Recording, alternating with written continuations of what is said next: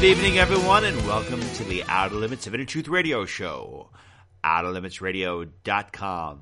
I'm your host, Ryan, and I still go to the refrigerator five times in the middle of the night, which explains why when I step on the scale, it goes, Moo! So I just wanted to get that off my chest. Tonight's focus of attention is going to be about premonition. Have you ever thought you'd be able to predict the future? Well, I do it on a daily basis. I just, you know, can sense that some things are going to happen. Usually in marriage, I know that if I open my mouth, I'm going to get in trouble. So I don't know if that's necessarily psychic predictions, but we're actually going to talk about the scientific aspects of premonition. Our featured guest is very knowledgeable about this. So she's going to teach us some tools and techniques for how we can recognize patterns and how we can actually gauge the future. And I think, you know, any time we get a new new skill or tool, we can shape and carve our own destinies. So let us begin tonight's program.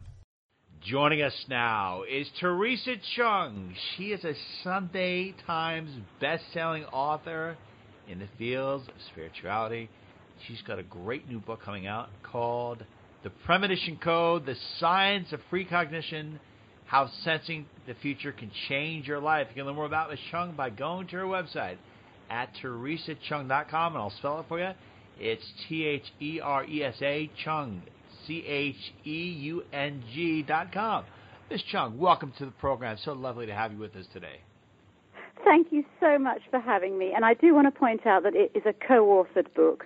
Okay. Um, I'm from the UK, as you can hear by my accent, but I'm co-authored with Dr. Julia Mossbridge, who is American. So it's a real American-Brit collaboration. That's pretty awesome. 200 years ago, we were going to war, and now we're collaborating on our books together. See, it's brilliant, yes. I, I, and we have learned a lot through the collaboration because Ju- Julia and I are very, very different, but we are united by our, our fascination with time and precognition and unconditional love, really, and that's revealed in the book. Um, and we, we couldn't be more different. It's quite amusing, really. If if you if you, I do hope you get you talk to Julia soon um, at some point because she's a neuroscientist and and a real, you know, cool scientist. Really, really, the facts, the facts. And I write about the paranormal and spirituality. So you can imagine the fun and games we had writing this book together, I- because Julia is all about the science, and I'm of course going more more about I wanted the spirituality angle as well. So we, we might, hopefully we managed to find a compromise. well, that's fantastic because that's exactly what the Outer Limits of Inner Truth is about. It's about combining the science and metaphysics. So it is, yes. The first question I have is what is precognition? Precognition is an ability to to glimpse the future, to sense the future, to know what's happening before it ha- actually happens in the present moment. And how are you able to tap into that? Well, the book obviously will reveal that there are many ways it can happen just um, without you even trying. Sometimes it just happens. It's like an unconditional gift that happens to you. But there are ways that you can train it. Meditation helps. Um, interpreting your dreams understanding the messages that your feelings send to you, also messages from your physiology, your body, uh, increased heart rate, uh, butterflies in the stomach, trembling hands, that kind of thing. But also there are certain exercises, and in the book we have um, chapter five is a controlled scientific precognition where you can do what Dr. Julia does every day. She does it religiously. Um, she does her controlled pre- precognition, a series of steps that she takes you through that you know you are doing this scientifically. And that was all so new to me because most of my books I would write about dream interpretation, intuition, tapping into your feelings, those kind of things. And Julia has brought some hardcore science into it, which is utterly fascinating. Well, can you please explain um, some of the hardcore scientific aspects about precognition? That's where you need Dr. Julia. Um, I struggled because that was um, one of the, the, the, joys of the book as well, because Julia, you know, being a scientist and neuroscientist, would talk about the physics and the quantum theory and everything, and my role really was to try and make it understandable to the general reader, because most of us don't study science at that intense level. Um, so it, it is it is in the book. There is science to it, the science of time, which is so fascinating because it's not obvious. what we think of as the future and the present and the past, that all needs rethinking, we, we explain why in the book. Okay. Um, Can you give an example though, like one exa- one scientific example of how to uh, how you you know track precognition? How you track precognition is is by uh, taking note of your dreams, your intuitions, your hunches, and by doing a daily controlled precognition exercise and, and charting your progress. Because the one thing with precognition, the more you focus on it, the more you think about it and the more you work on it, it's like anything, the better you are going to get. It is a skill that can be learned. And, and I actually, through Julia, uh, met a whole community of people who actually do this kind of thing for a living. You know, almost professional precogs. I found that absolutely fascinating. That's really awesome. I know. It's wow. so exciting. I mean, there are people who are doing this for a living. You're working with the police or the stock market, looking at trends and using precognitive abilities from a sci- scientifically, and that is so interesting. And Julia has pioneered that. I mean, her, her research into presentiment, which is when the body senses what is going to happen before it happens, it, it has been scientifically recorded and, and has great respect within the scientific community. And it, it, we, I think, as a paranormal writer, this is the future for me because I've been writing about the paranormal for 20 years and I came from it from an anecdotal perspective, a believer's perspective. But when I went onto social media about three years ago, um, of course, when you go on social media, for the first time ever, I went on social media and I was hounded out by people saying, Where's the science? Where's the proof?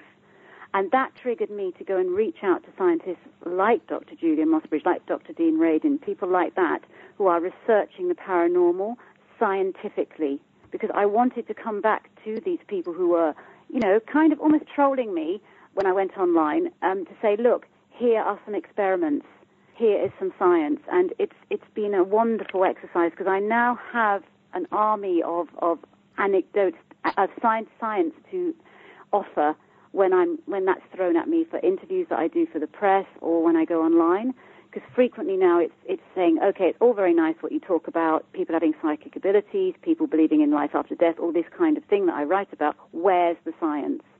And then again, the thing that was always thrown at me was the James Randi challenge, the very famous James Randi challenge. We want to you know, have him on the show, by the way. I mean, there are a lot of questions I would love to ask him, but he's he kind of avoids. He's brilliant. I mean, I actually really admire James Randi, and I think he's a seeker of the truth, and I, I love what he's doing. But I feel that people who should be testing precognition and psychic powers should not be magicians. They should be scientists who are objective. Um, and I think that's been a flaw with a lot of the psychic testing. It needs to be done scientifically so that there's no bias. Because when I speak to the scientists I, I now work with, because I have done quite a lot of work with, with some scientists at IONS, um, the Institute of Noetic Science, um, um, I, I, say to them, "Well, aren't you know? You must be believers, and because you're researching this." And they all say to me, "What we believe doesn't matter. Before our beliefs, we are scientists.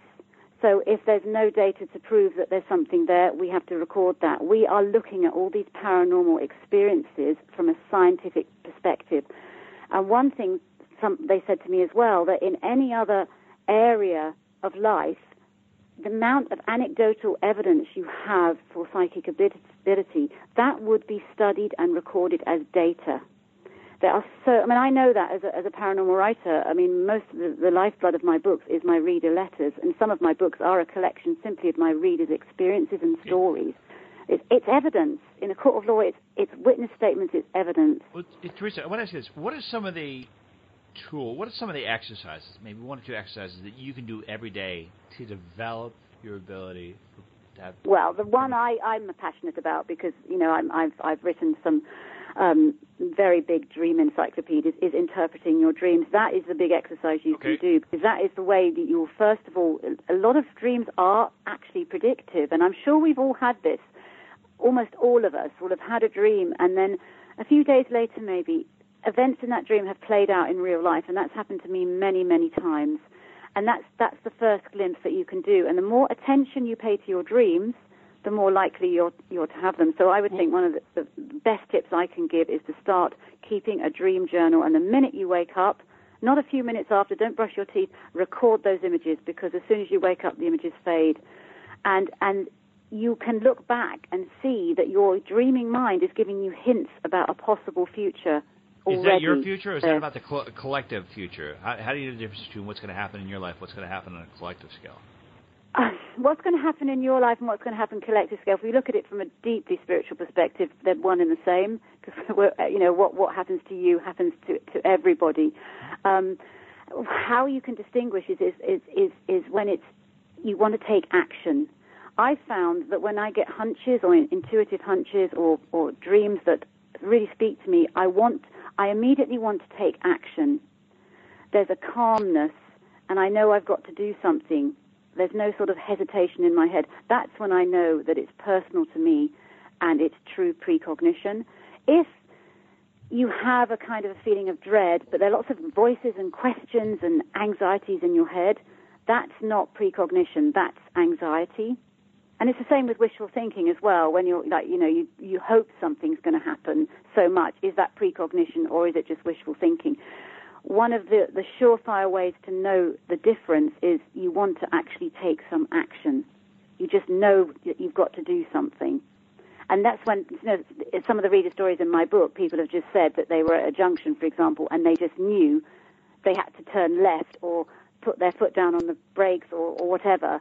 It, there was no hesitation. They just knew, and that action typically prevented prevented prevented them from being involved in an accident. That kind of thing. When you get this powerful feeling, I must do this. I know I've got to do that. That is precognition, and right. that's what you've got to tap into and, and pay attention to. Actually, so you talk about dreams, and what's another one that you, another activity you can do every day to kind of build up? Meditation, of course. Let's not underestimate the importance of meditation. Not doing two to three hours a day. I, I don't. Who's got time for that? Literally, um, but just a few minutes of, of stilling the mind, calming the mind. Meditation is a very, very powerful way to, to train to train your mind to start thinking more precognitively. And of course, if you are really an advanced student, and and, and people who read the book, we really hope you will you will take you will do the controlled precognition in the book, which is so complicated I can't typically you'd need three hours on the phone to explain it.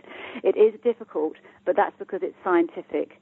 And it ties up with our website. And on our website, www.thepremonitioncode.com, Julia is working with a team of scientists to do a global experiment into the reality of precognition. So when you read the book, you're encouraged to work in tandem with the website and to do the exercises on the website.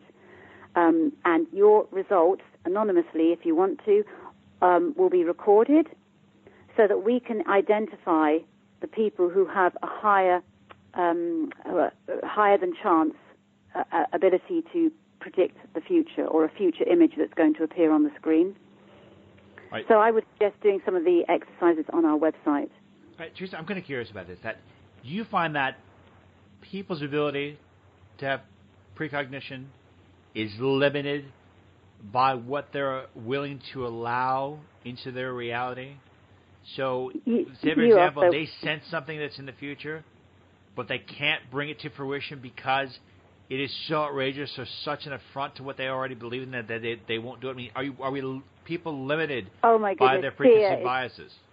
You are very wise. Fear is the biggest block to any psychic ability, precognition, telepathy, whatever psychic ability you want to develop.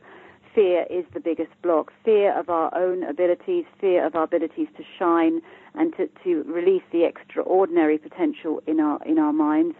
That is that is the biggest block. You are absolutely right. Um, uh, but interestingly, uh, a recent scientific study actually showed that believing in precognition, believing it's possible actually will increase your chances of being precognitive. So we hope that this book, we hope that skeptics will read it and people who don't believe it, that by the end of it, we hope we've given enough evidence scientifically because every chapter you will, you will see, the footnotes at the end, is backed up by rigorous scientific and academic it's research. It's back up the science, but you're getting a little bit more when it comes to precognition. I'm Sorry? wondering, I'm uh, getting a little bit more to precognition when looking yes. at events that are happening on the world stage, I imagine that sometimes there are events that build up over the course of many years. Like I, yes. we've talked on our show about a couple events. I'm not going to go into it because our audience has heard me talk about it a million times. But something big, I think, is about to happen. Now, when it comes to these big events, how accurate? How likely are, are people who have this ability to see things in the future? Are they? Are you more likely to predict something that's going to happen within 30 days, within a year? Because sometimes you have people like well, that's the definition of it. Uh, actually, uh, the real from the scientific perspective, precognition has to typically happen within three to four days. Okay. Um, if it, if it's if it's longer in time, it isn't regarded as, as, as such great data to use Very because so much else can go in.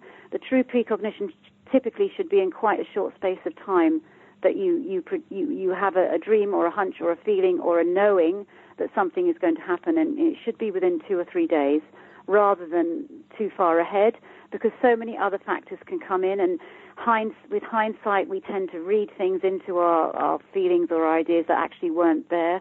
We kind of rewrite what happened. So we're talking about at the moment being the book is, is talking about being able to predict events that are going to happen within a more short space of time than long term that's where we're, we're focusing on, on, at the moment, and that's that's because of the scientific um, the studies that have been done.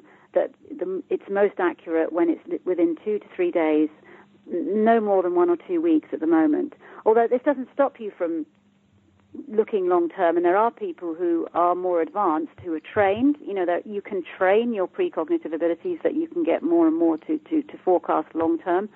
And I know Dr. Julia, she has um, an, an, ambition of uh, having a Google map of the future. That's a bit like Google Maps, that you can actually look at it and um, you can see that in the future this is going to happen, or we're going to have this this this um, weather. you know, looking into that's the future wild. like a Google ma- Google map. That's that's her dream. Um, she is a bit of a visionary that way, that to create a Google map of the future that people can refer refer to. I mean, the book really is, is very ambitious. What we're trying to create is a community of people who are training every day their precognitive abilities so that one day we could actually have people who are what we call positive precogs, people who have been scientifically validated as precognitives. And these people we'd like to work with, it, find out what they're thinking about the future. That this this is the vision. You know the film Minority Report. Yes, I was actually just about to bring that up. And I actually think that, that that might be something really negative because they're already doing stuff about pre-crime right now. They're already you know. Take, I know that was pre-crime, so we, that's why we say positive precogs because the precogs in Minority Report have a rotten life. They just live in a pool, don't they? And they don't really have any relationships or fun. I think we so could. Yeah, I think no, they, no, who no. knows? Why would the powers that be not want to take those people and say, listen? Sit there, do. I wanted to bring two things to your attention. One of them is that when it comes to meditation, there's a gentleman who we've had on the show before. His name is Dr. Stephen Greer, and mm-hmm. he's really an expert when it comes to UFO disclosure. But he also is a meditation expert. I was listening to his meditation tapes over the weekend, and I have to say, I thought this guy is amazing when he really talks about consciousness being the light that kind of shines through the windows, and we're all a window, and the light is the consciousness that we're all part of. So Beautiful. I, mm-hmm. You know, some of the That's meditations beautiful. that he has, and a book of yours that I see a, um, a kinship with is a book by Malcolm Gladwell called uh, Blink, and he Blink, of course, yes. The, Yeah. science of thinking without thinking. Yep, exactly. What we've done that's slightly different from hers is we've brought in a lot of my reader stories and um, and just collated the science of um, precognition. We've sort of done a sort of a potted history of, of where precognition research is right now, um, and that was why it was so great to be working with someone who is actually, I mean, Dr. Julia Mossbridge is researching it right now, and her work's been published by the American Psychological Association as well. Her book Transcendent Mind, where she looks into transcendent states. So yeah, but Blink is is a great book. Yeah, I know know what you're talking about. Yeah, it was a big bestseller, wasn't it? help me out. It, I'd say just um, it helped me understand people a lot, and I've read it at least twice. So highly recommend everyone out there check it out. Blink. And, And- our book. Yeah, and your book, of course. Let's just tell you about the premonition code. of course, Great title, isn't it? Of course, that we're going to recommend your book. No, Theresa, in your experience, do you find that the future is controlled by those who have the strongest will?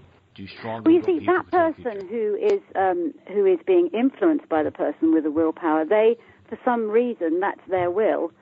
That they are, you know, you're saying that the other person is directing it, but the person who is having the, the you know, the other person con- controlling them in a way. If, if you if you think about the power of thought, that's a choice. That's their conscious choice. For whatever reason, in the drama of their life, they're choosing to take that role and empower these people. So in a way, they're just as powerful because basically, if someone has a lot of willpower and nobody pays attention to them, they they don't have the power. The other people give them power. So I think, in a way, I, I see what you're saying that, that there's certain people, you know, who have big thoughts, dominant personalities who can impose their will on others. But you've got to realize that the, the other people are just as much a part of that person because they are choosing, and we all choose in our lives what who we want to believe and who we want to follow. They're just as powerful to make that other person powerful. Do you see what I mean? it, uh, it's their choice to be allowed to have other people influencing their thoughts so, as well. That's that's what I think. I think that um, actually, if you take away the people who do the bidding of someone with a, a lot of power, that person no longer has any power. So in a way, you could say the other people have the power, and they're the ones who need to change. They need to start having their own thoughts. That's where I see the future: is people thinking for themselves and not always looking for a leader or a guru or someone to tell them what to do. That's what I dream of, and that's what I try and say in all my books. One of my books was about how to find heaven, and I say it's not through following other people, it's through that's what I think we're here on this earth to learn our own path, our own way. That's the biggest drama. So I'm going off a bit of a spiritual tangent here, but well, go um, spirit. No, that's what the show's about. About exploring metaphysics. Yeah, you know, um, it, it, I do do think that that's that's part of the challenge for people who who don't have their own thoughts and are so influenced by others. And of course, we live in an age now where that, that is very much happening through social media, through politics. It's quite a frightening time, actually. Um, I guess to, so. I, I, I think humanity's at the end. And you know, and I think I'm here. I'm here, and some of the people we're here for the last hurrah. We're here to have a good time while we just while we sing on the Titanic. We're like the people playing the violins. Yes, it does begin to feel feel like that sometimes, doesn't it? Yeah. Yeah, well, we'll um, have fun. We'll have fun. We'll play our violins. We'll drink some beer as the Titanic goes down, and we'll enjoy it. I mean, that's what we're here for. I don't know. But one thing is, it's like everything that's happening now. It's like I feel like we're all just boiling. You know, there's going to be a, a tipping point.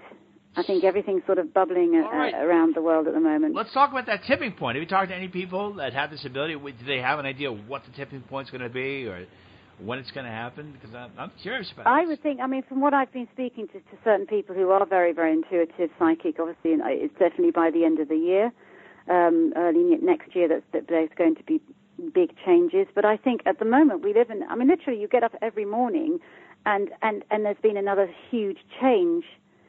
I, I can't remember in my lifetime living in such a time where there's so much dramatic change, and it's almost like the dramatic change has become the norm now, hasn't it?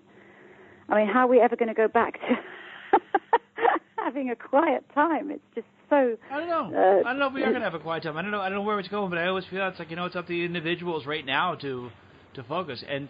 Like in addition to, but it's happening for a reason. I think it's happening for a reason. It is to shake us up and to to make us know that we are in charge of our own destinies and our own thoughts. And and I, it's all part. I mean, we're here on this earth to learn and to grow. And right now is such a fantastic time to learn and to grow. And that's why I write my books, and that's why I was, I was so happy to work on this book about precognition because I think developing that ability, if you care about your future and you want to create a more positive future for yourself, developing your abilities, your, your supernormal abilities, is, is, is a fantastically positive step that you can take for yourself and, and the planet.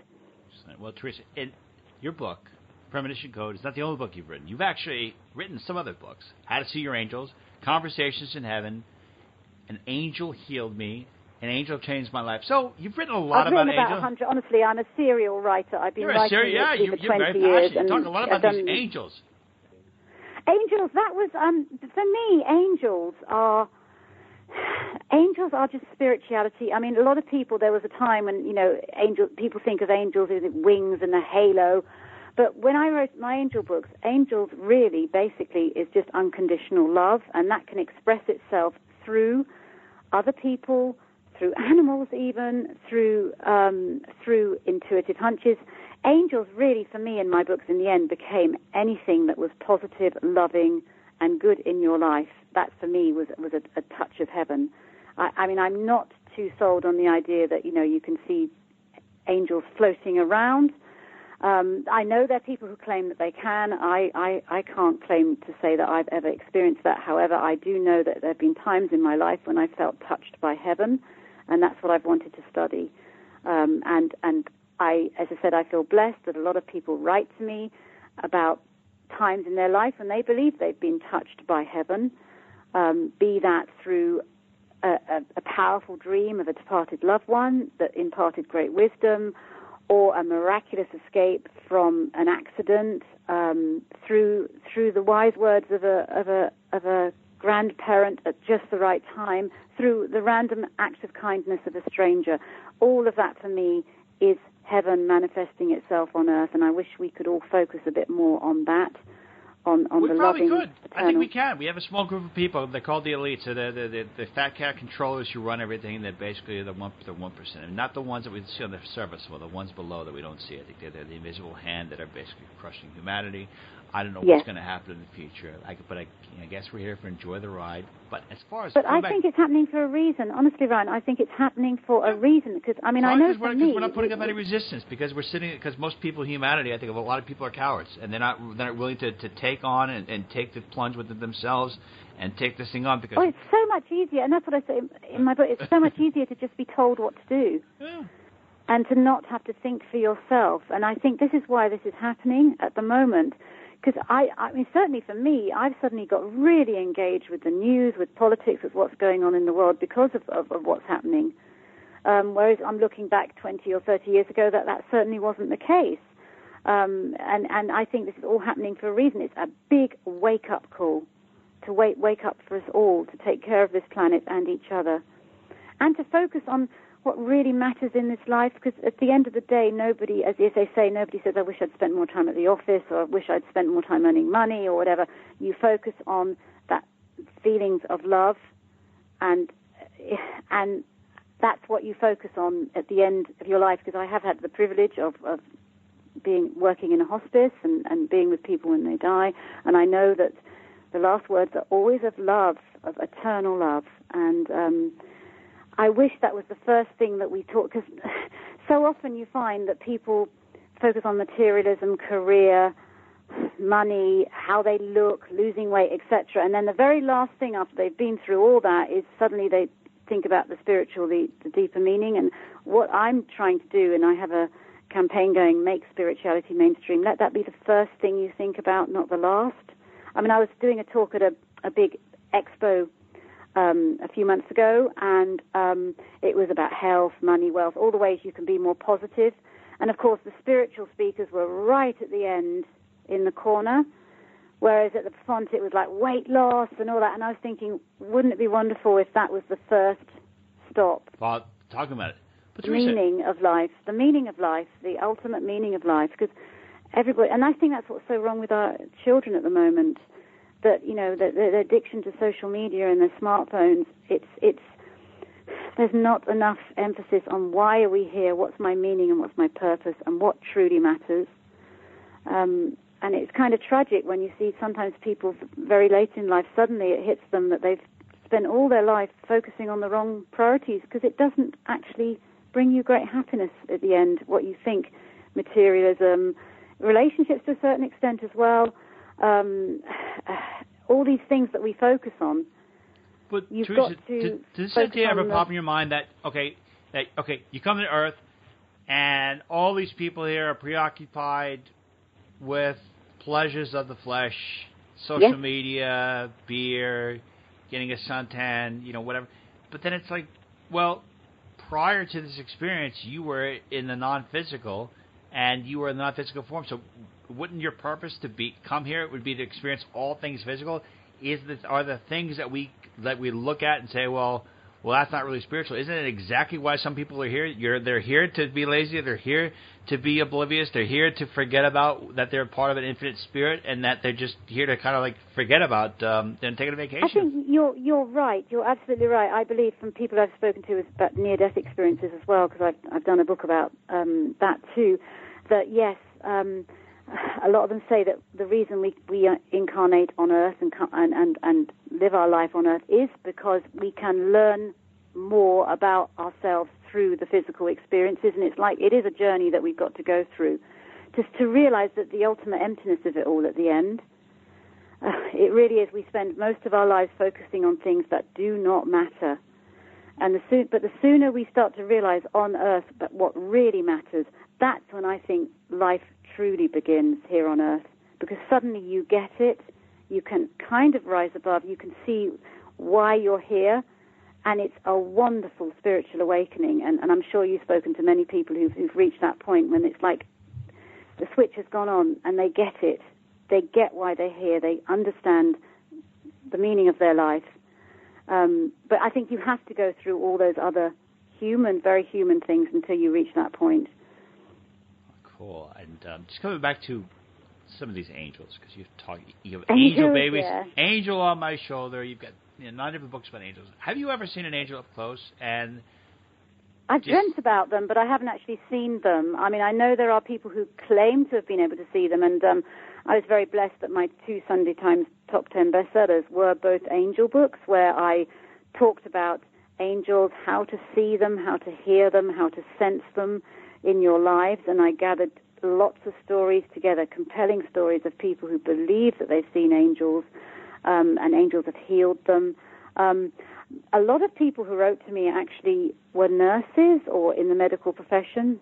The, glimpsing angels in hospitals is, is huge, and also paranormal activity around children.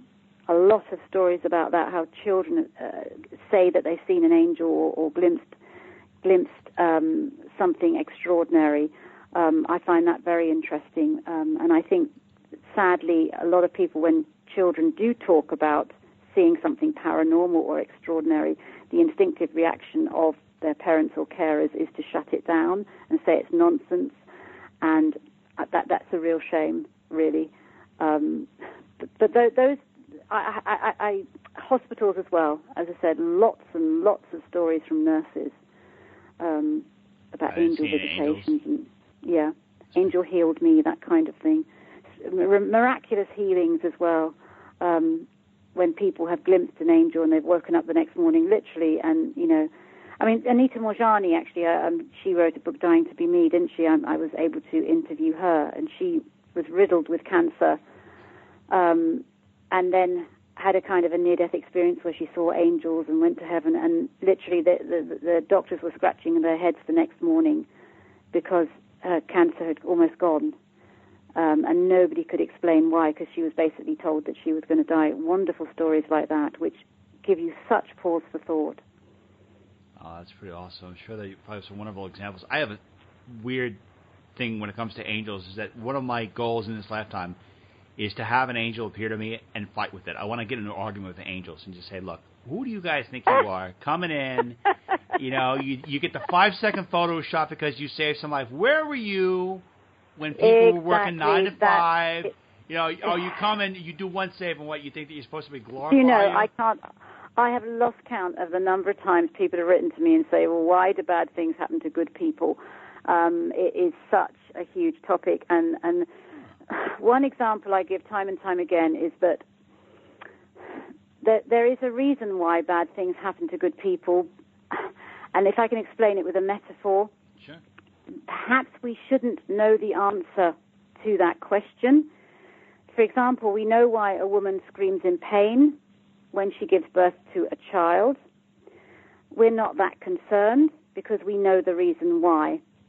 And if we knew the reason for every suffering and why things happen, we would probably become nonchalant and wouldn't show compassion to other people. It would be a world without compassion, and that's not a world we sh- we, we would want to live in. Um, that's that is a metaphor I use. Um, another one I use is um, if you look at a tapestry, the underside is all knots and messy ends, and you think that doesn't make sense, but then you turn it over in spirit or in heaven, and you see the bigger picture on top that it makes sense.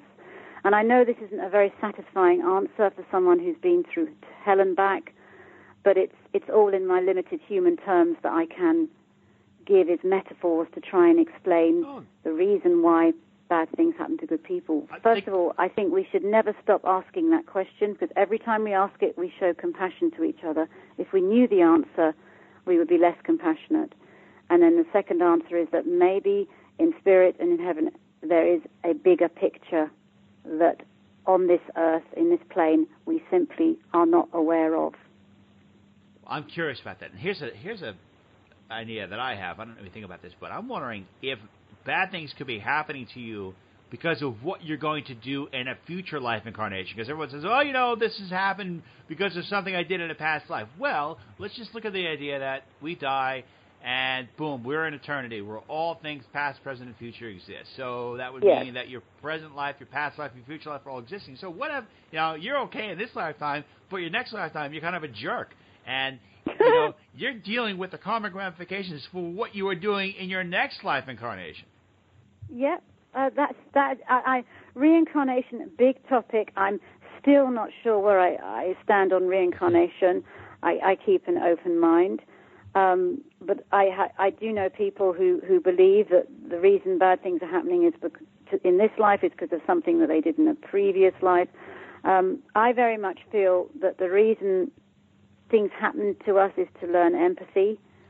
Um, and if we have been a bad person, I think in spirit, we will experience the suffering that we caused others until we learn empathy. Because I am a firm believer that the reason we're on this earth is to learn, and, and that spirituality is constant curiosity, learning, and evolution. Um, and we need to constantly evolve and learn and grow. So if you do bad things in when you go into spirit or heaven, you will experience the suffering that you've caused others until you learn empathy. Um, I think empathy for others is um, a powerful way for us to grow as spiritual beings because I think our, our, our evolution and our growth is eternal.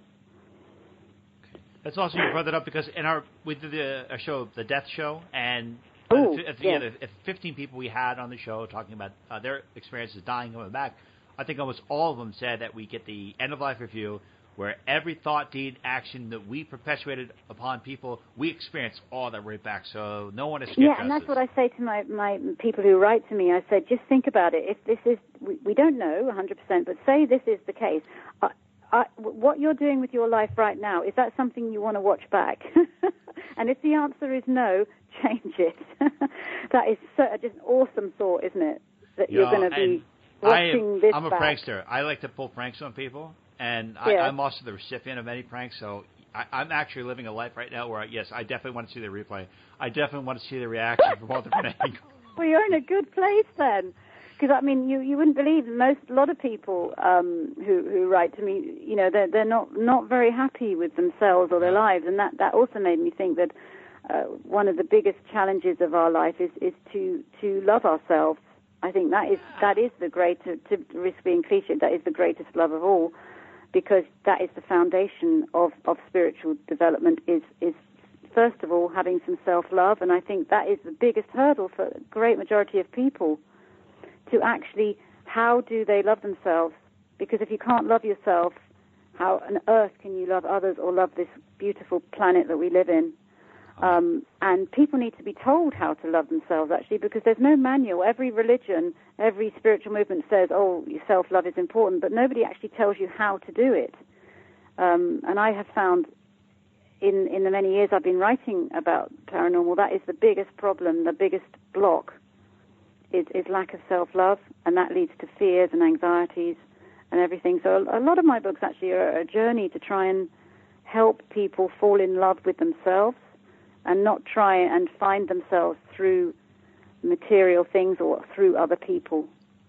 So, well, I want to ask you a little bit about your abilities, but first, I just want to bring to your attention and the audience's attention two quick pranks that you can pull on someone you love that I guarantee are going to bring a lot of love and peace in your life. First off, when your significant other is taking a shower, get a bucket of cold water and just wait and dump it on them, and they're gonna ah! And that uh, that's something that's kind of fun. I, I my wife gets me with that prank all the time. Another prank is you get your laptop and you get a sound of dishes breaking, like on YouTube, and you play it really loud, and then you go, "Oh no!" and then the person will run out thinking that you broke all the dishes, but everything's going to be fine. So.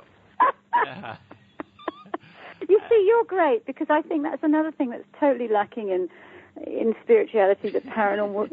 Everybody takes themselves so seriously. Yeah, because if you're not having seriously. fun, you know, I've been to so many retreats or, or psychic development classes, honestly, and you'd think that we were we were we were we we were we I don't know, it was so serious, humorless.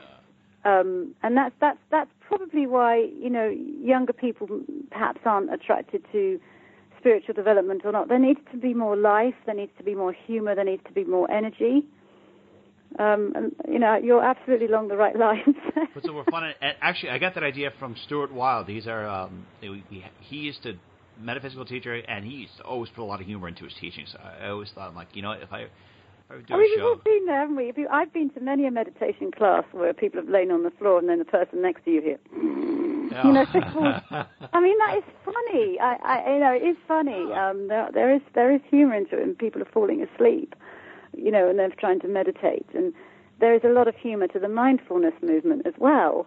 Uh, if you've been to mindfulness seminars, you know, people staring at raisins for 15 minutes, things like that, and then savouring the raisin, you know, um, to to experience the taste. I mean, it is actually the it, it, some of it is, is quite plainly ridiculous. It takes itself far too seriously, um, and um, I'm glad. Have you? Do you know J.P. Sears? yes, we actually had him on our show. Oh, and then you lucky yep. devils! I am such Oh, a I saw him in person. Yeah, he, he's got a pretty fun sense of humor. We had a good time. He's funny, isn't he? Um, uh, he's got the right idea. and I think through reverse psychology, he is teaching far more about spirituality than a lot of people who are trying to do it the sort of the other way. Um, I mean, because he teaches through reverse psychology, obviously, and but it's some. I have doubled up with laughter with some of his videos. Some of his vid- He's pretty cool. He, I watched him do stand-up comedy, and I noticed how he was talking about shadow processing and trying to incorporate it into into the humor. And I, I talked to him after the show. I said, JP, I said, I think it's pretty cool that you're incorporating advanced metaphysical concepts into a comedy show. Like even if you don't get people on the conscious level, you're hitting on the subconscious level. But um, because I think once once you make, I mean, if I do talks, for example, I do quite a, few talks. I always try early on. If you get them laughing, they're with you. If you can get some humour into it straight from the beginning, you've got their en- engagement. And, and in another life, you know, many moons ago, I was a teacher as well, and I find that, that laughter is a great way to immediately engage and, and interest students in, in a topic. Um, it, it, it, it's not easy though, and I, I think we all take ourselves too seriously sometimes, especially in, in the paranormal movement. Um, Great. but you try working with a bunch of scientists, which I think. I don't know how you did that. Yeah, I mean, because I, you, you're scientific minded and you metaphysics. I imagine those two worlds will crash. I, what are your books? It's pretty cool. Hit this.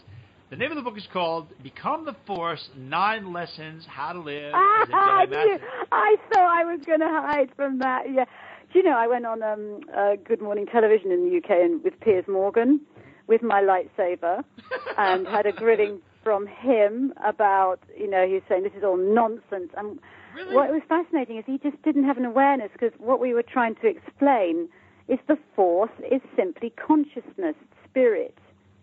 And it's every, every religion talks about this. And it was like we were you know star wars groupies. No the, the for there's a reason why the star wars movies are so popular. It's the force that it's that that power. And that force is consciousness. It's it's it's spirituality um, and trying to explain that and i will try any way to make spirituality mainstream including going around with a lightsaber yeah i did a, a book with the head of the church of jediism um, last year It's called cool. Become the Force, yeah, All and it was it was terrific fun. I guess the one question I have is that you've got nine lessons how to live as a Jedi Master. What is the Yes. one? What is the one key lesson you would say would be One a, key lesson, easy, curiosity. Yes. A Jedi is curious, always curious, never says he knows, because as soon as you say you know something, evolution stops. Beware of people who say that I know, I have the answer. Always keep an open mind. Um, and they're the most amazing people who, who, who always keep, and that's where I have struggled um, when I talked with skeptics. Much as I admire them and I understand where they're coming from, I always say to them, you could be right. Could you not at least allow the possibility that I could be right too? Um, but when people say, no, you're wrong, I know the answer. And that's when my bone of contention against religion as well. A lot of religions, it's, it's my way or the highway. That's not, I mean, because originally, I mean, I read theology at Cambridge University. I wanted to, to go into the church. I was, I was deeply committed. But as I studied theology, I also studied other religions. And I began to see every religion is a path to something beautiful. And then I went beyond, beyond that and could see that it was all, I went deeply spiritual rather than one specific religion. However, I say to people, if, if, if your religion speaks to you and brings you closer to heaven and it harms no one, there's nothing wrong with it. But don't tell me that because it works for you, it's got to work for me. And, and I think that's where everything goes wrong in the world when people think, well, it works for me, and yeah, it may work for you, but it doesn't mean to say we're all different, we're all unique, and we've all got to find our own uniquely uh, different path. I feel the same way. I think once somebody tries to infringe upon me or try to push their stuff upon me, I I get really upset. And actually, I apologize. I, I apologize to the listeners of the show, uh, last show, because the beginning of a yeah, you're making them all do practical jokes now. Well, I wasn't. I know I wasn't pulling a joke on them. I, I, I went on. I, I did a little soapbox rant about how upset I was about church. I said, you know, don't listen to this stuff. Turn away from it. I'm like, you know, who am I? I, I mean, I everyone who listens to this show is capable of doing it. There's no reason to, to, to preach. I'm like, you know, what? I'm I'm I'm a radio show. I'm a person who asks questions. I'm not here to preach. I'll be a bad preacher anyway. yeah, no, I I mean, it is true. Actually, people are looking for guidance and advice, but it, it's it's. To, I do try uh, myself to say, in my opinion, or I, I try and say, um, this may may work for me, but it may not work for you. But this is what worked for me. Try it. That kind of kind of approach. But it is very tempting sometimes when you are so excited about something. Um, to to sort of like ram it down people's throats. Yeah. Um, yeah, I, I, I see. I, I understand that, but I, I I'm trying very hard to say, yeah, I'm fascinated by the paranormal. I can't understand people, for example, who aren't fascinated by psychic abilities and things like telepathy and precognition. Yeah, and it's so cool. It's, I mean, so, what people so talking about right now in the, in, in, the world, they're all concerned about you know the the horror the, the horrible news that it's like who died today. This I mean this what about psychic perception? No, you mean, exactly. do you have psychic ability, or do you are you just perpetually curious? I'm curious.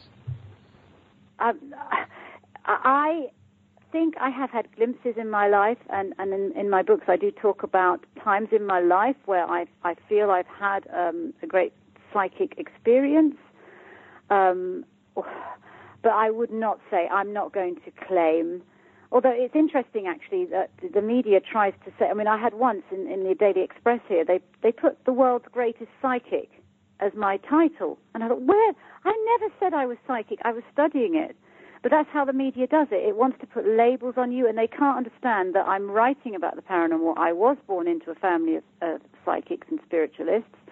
I have done readings and etc. But I would not say I'm a psychic or I'm a medium but the media always tries to put labels on you, um, and that's that's quite scary. And I can see actually some people who would be given that label and then would run with it because it's a media hook. Um, and I've seen that actually with people who have had sort of intuitive ability, but the pressures of being told they've got to perform, they actually claim to be something that they're not. Um, and there is a lot of fraudulent behavior in this profession, and I, I, I abhor that. And that's why I'm working with scientists, because I dream of one day there being scientifically validated mediums, for example. At the Windbridge Institute, um, I've done some work with Dr. Julie Beischel, who's testing mediums scientifically. She wrote a foreword for my one a book I did last year called Answers from Heaven, where I was looking into mediumship. Um, and she, her dream is to have scientifically validated mediums who are tested scientifically, that, scientifically and then can work alongside grief counselors. Because at the Windbridge Institute, um, the New York Times actually covered uh, um, some of her studies. She's getting fantastic results from scientifically testing mediums um, done in a scientific way um, that is really very exciting. It's www.windbridgeinstitute.org. Um, and, and, and the same now with Dr. Julia Mossbridge and precognition. I'm looking at it to try and because the thing is, anyone can stand up and say they're psychic, can't they? And, and charge a lot of money and then use cold reading. I'm, I'm aware of that, and I, I, I, I abhor that, and I'm trying Me to too. I find it eliminate it. I've interviewed a lot of psychic, and there's some who I've uh, had that personal contact with, and I just, I just didn't. It was in an intuition too. I was like, no, I don't believe it. It Yeah, com- I mean, yeah, it's awful. but they're very convincing, aren't they? And the thing is, they do get vulnerable people, and I can understand why the skeptics hound me and say, you know, you know, grief vampires. You know, they call mediums like grief vampires. They're, you know, they, they're they're trying to get money out of people's um, grief and, and, and people's vulnerability with the psychic, and and there, there there is a point to that. There are a lot of people. It's unregulated, and I would love to see regulation, and that's what I've started to do. My work with the Windbridge Institute on mediumship, my work now with IONS and Dr. Julia Mossbridge is about precognition. I'm going to work my way through all the psychic things to try and put something in place. It's it's an ambitious vision, but it's something I, I do kind of feel called to do. That I could try and put something scientific in place because I've I've written about it so much, and I'm I'm very blessed at the stage in my life when I can do this. So that's what I'm trying to do to get some sort of like you know a standard set. Well, I love the fact that you're incorporating science into it because, you know, you coming back to this idea you you deal with organized religion and doing with other people, and they're always reach reach this point reach this point where eh, they don't think that they're wrong and they're not open to you being right. But I love the work that you're doing. Miss Theresa Cheung, I want to thank you so much for being with us today. Again, the book is called The Premonition Code, and we can learn more That's a about it. great movie title, isn't it? That I think it's a Everybody great movie says title, it sounds The- like The a movie. And also, let's just not, let's keep in mind that there are other books. Ms. Cheung, Answers from Heaven, Heaven Called My Name, 21 Rituals to Change Your Life, The 10 Secrets of Heaven. There's another book I forgot to even mention, which was... Uh, the Afterlife is Real is a, a bestseller, and also my Element Encyclopedias, um, which went all over the world. Actually, the Element Encyclopedia of Twenty Thousand Dreams. Dreams. Element Encycl- the, the, There's a big uh, Incredible. Element Encycl. Yeah, I did that with HarperCollins a long time ago. So I've, I've done my time. I've done my research. done a lot of books. And the other one I love, Psychic Cats. And it's amazing oh you yes, wrote the book that was not my finest hour. Not really? um, I think um, it's a great... Because my cat is psychic. My cat absolutely knows what's going to happen. I, I like ask the cat. I go, "Hey, what's going on? Who's going to win the game?" It's like, But "Yeah." look, I'm like, "The I, I what?" think lo- love in any form. I mean, uh, the love that people. I mean, love that people have for their pets is is for me. Love in any form is is sacred, and you know, I uh, dogs, cats. You know, the love that animal, the unconditional love that animals have for their owners is for me heaven on earth. Um, I think they're four-legged angels, cats and dogs. Um, it's it's absolutely beautiful bond, and and a lot of people sometimes feel closer to their pets. This is reality than they do to to people in their I lives. do. And I love my you animals. know. I would say my animals. uh, Most people on the planet, I wouldn't care for. My my my fur babies. you know, you're Zeus, not Gaia, alone there. Kaylee, love them. Yeah, and it's because it's the unconditional love, and there's such an ego boost as well because you can come home at the end of the day feeling rotten, you know, your hair a mess or whatever, and they don't care. They're just so happy to see you, and uh, you know that's that's the biggest ego boost I think for people. I have my, my two my two pups, Zeus and Gaia. They are in the studio right now with me, and they I made a couple mistakes during the interview, and they looked at me like, "Daddy, it's okay. You're cool. You give us treats." I'm like, now these are people or these are dogs. "Oh, they're dogs. Yeah, they're dogs." They're doggies. Yeah, I've got two dogs and two cats, so Oh we definitely have, and, and they do It's live so together cool. harmoniously. Um, do you have two dogs and two cats? Or? Uh, no, just one cat, two dogs, and the cat. Whoa, the, I yeah, bet the the cat cat's who's the psychic. Yeah, the cat who's psychic controls everything. Oh, they are. They're, they you can see why they were wor- worshipped in times past, can't you?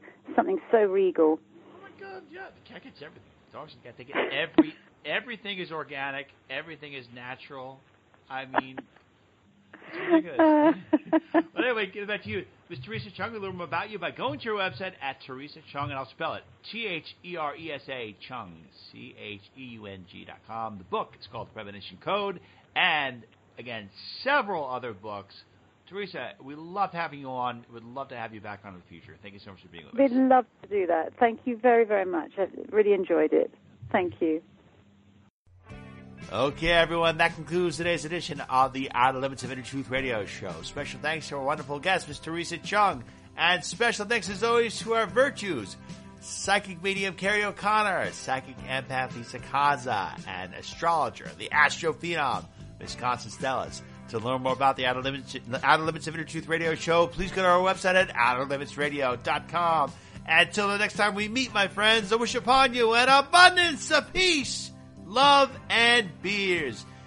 I foresaw that you would have some beers based on the premonition code that we learned on today's program. Thank you so much for listening, and we'll see you back here next week.